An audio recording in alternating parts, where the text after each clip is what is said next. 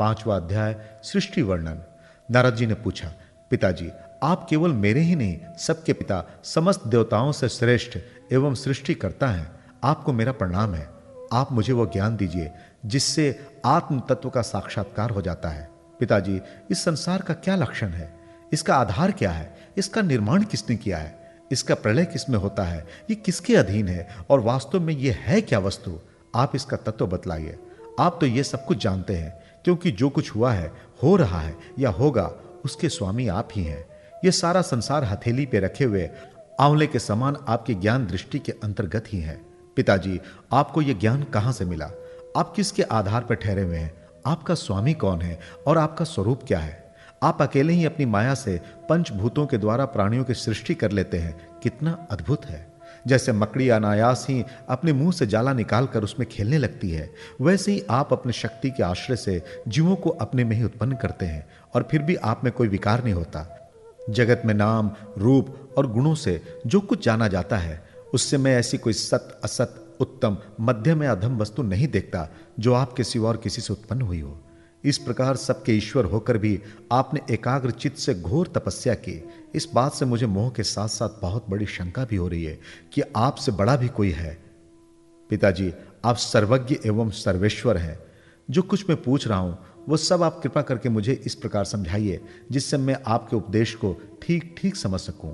ब्रह्मा जी ने कहा, बेटा नारद, तुमने जीवों के प्रति करुणा के भाव से भरकर यह बहुत ही सुंदर प्रश्न किया है। क्योंकि इससे भगवान के गुणों का वर्णन करने की प्रेरणा मुझे प्राप्त हुई है। तुमने मेरे विषय में जो कुछ कहा है, तुम्हारा वह कथन भी असत्य नहीं है, क्योंकि जब तक मुझसे परे का तत्व जो स्वयं भगवान ही है, जान नहीं लिया जाता, तब तक मेरा ऐसा ही प्रभाव प्रतीत होता है। जैसे सूर्य, अग्नि, चंद्रमा, ग्रह, नक्षत्र और तारे उन्हीं के प्रकाश से प्रकाशित होकर जगत में प्रकाश फैलाते हैं। वैसे ही मैं भी उन्हीं स्वयं प्रकाश भगवान के चिन्मय प्रकाश से प्रकाशित होकर संसार को प्रकाशित कर रहा हूँ। उन भगवान वासुदेव की मैं वंदना करता हूँ और ध्यान भी। जिनकी दुर्जय माया से मोहित होकर लोग मुझे जगत गुरु कहते हैं। यह माया तो उनकी आँखों के सामने ठहरती नहीं, झेप कर दूर से ही भाग जाती है। परंतु संसार के अज्ञानी जन उसी से मोहित होकर, ये मैं हूँ, ये मेरा है, इस प्रकार बकते रहते हैं। भगवत स्वरूप, नारद, द्रव्य, कर्म, काल, स्वभाव और जीव वास्तव में भगवान से भिन्न, दूसरी कोई भी वस्तु नहीं है। वेद नारायण के परायण है, देवता भी नारायण के ही अंगों में कल्पित हुए हैं और समस्त यज्ञ भी नारायण की प्रसन्नता के लिए ही है, तथा उनसे जिन लोगों की प्राप्ति होती है, वे भी नारायण में ही कल्पित है। सब प्रकार के योग भी नारायण के प्राप्ति की ही हेतु है। सारी तपस्याएँ नारायण की ओर ही ले जाने वाली है। ज्ञान के द्वारा भी नारायण ही जाने जाते हैं। समस्त साध्य और साधनों का परेवसान भगवान नारायण में ही है। वे दृष्टा होने पर भी ईश्वर है, स्वामी है, निर्विकार होने पर भी सर्वस्वरूप है। उन्होंने ही मुझे बनाया है और उनकी दृष्टि से ही प्रेरित होकर मैं उनकी इच्छानुसार सृष्टि रचना करता हूँ। भगवान माया के गुणों से रहित एवं अनंत है।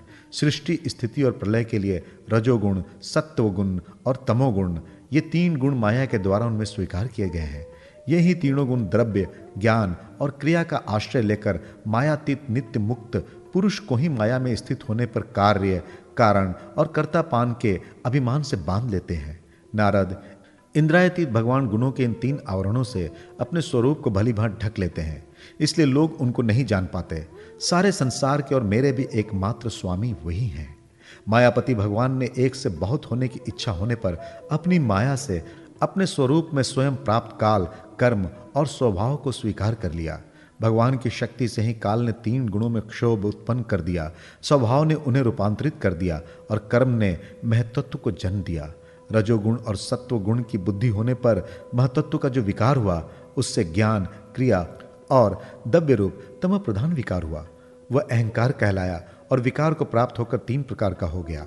उसके भेद हैं वैकारिक, तेजस और तामस। नारद जी, वे क्रमशः ज्ञान शक्ति, क्रिया शक्ति और द्रव्य शक्ति प्रधान है। जब पंच महाभूतों के कारण रूप तामस अहंकार में विकार हुआ, तब उससे आकाश की उत्पत्ति हुई। आकाश के तन्मात्रा और गुण शब्द हैं। इस शब्द के द्वारा ही दृष्टा और अदृश्य का बोध होता है। जब आकाश में विकार हुआ, तब उससे वायु की उत्पत्ति हुई। उसका गुण स्पर्श है। अपने कारण का गुण आ जाने से शब्द वाला भी है।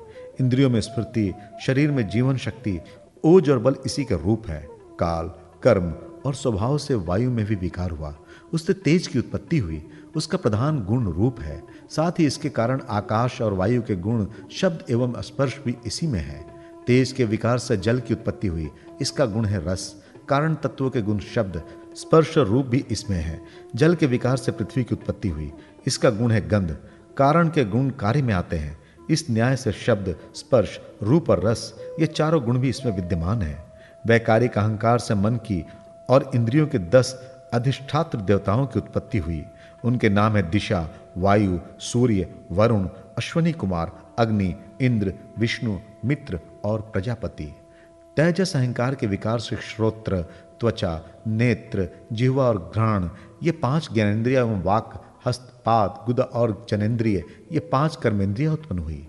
साथ ही ज्ञान शक्ति स्वरूप, बुद्धि और क्रिया शक्ति रूप, प्राण भी तेजस अहंकार से ही उत्पन्न हुए। श्रेष्ठ ब्रह्मवित्त, जिस समय ये पंचभूत, इंद्रिय, मन और सत्व आदि तीनों गुणों पर परस्पर संगठित नहीं थे, तब अपने रहने के लिए भोगों के साधन रूप शरीर की रचना नहीं कर सके। जब भगवान ने इन्हें अपनी शक्ति को प्रेरित किया, तब वे तत्व परस्पर एक दूसरे के साथ मिल गए और उन्होंने आपस में कार्य कारण भाव स्वीकार करके, व्यष्टि, समष्टि रूप पिंड और ब्रह्मांड दोनों की रचना की। वह ब्रह्मांड रूप अंडा एक सहस्त्र वर्ष तक निर्जीव रूप से जल में पड़ा रहा। फिर काल, कर्म और स्वभाव को स्वीकार करने वाले भगवान ने उसे जीवित कर दिया। उस अंडे को फोड़कर उसमें से वही विराट पुरुष निकला, जिसकी जंघा, चरण, भुजाएँ, नेत्र, मुख और सिर सहस्त्रों की संख्या में है। विद्वान पुरुष उपासना के लिए उसी के अंगों में समस्त लोक और उनमें रहने वाली वस्तुओं की कल्पना करते हैं। उसकी कमर से नीचे के अंगों में सातों पाताल की और उसके पेड़ों से ऊपर के अंगों में सातों स्वर्ग की कल्पना की जाती है। ब्राह्मण इस विराट पुरुष का मुख है। भुजाएँ क्षत्रिय हैं, जांघों से वैश्य और पैरों से शुद्र उत्पन्न हुए हैं। पैरों से लेकर कटी पर्यंत सातों पाताल तथा भूलोक की कल्पना की गई है। नाभि में भूर्वलोक की, हृदय में स्वर्गलोक की और परमात्मा के वक्ष स्थल में महलोक की कल्पना की गई है। उनके गले में जन लोग, दोनों स्तनों में तपोलोक और मस्तक में ब्रह्मा का नित्य निवास स्थान सत्य लोक है। उस विराट पुरुष की कमर में अतल, जांघों में वितल, घुटनों में पवित्र सुतल लोग और जंघाओं में तलातल की कल्पना की गई है। एड़ी के ऊपर की गांठों में महातल, पंजे और एड़ियों में रसातल और तलुओं में पाताल समझना चाहिए। इस प्रकार विराट पुरुष सर्वलोकमय है। विराट भगवान के अंगों में इस प्रकार भी लोकों की कल्पना की जाती है। तथा उनके चरणों में पृथ्वी है, नाभि में भ्रुलोक है और सिर में स्वरलोक है।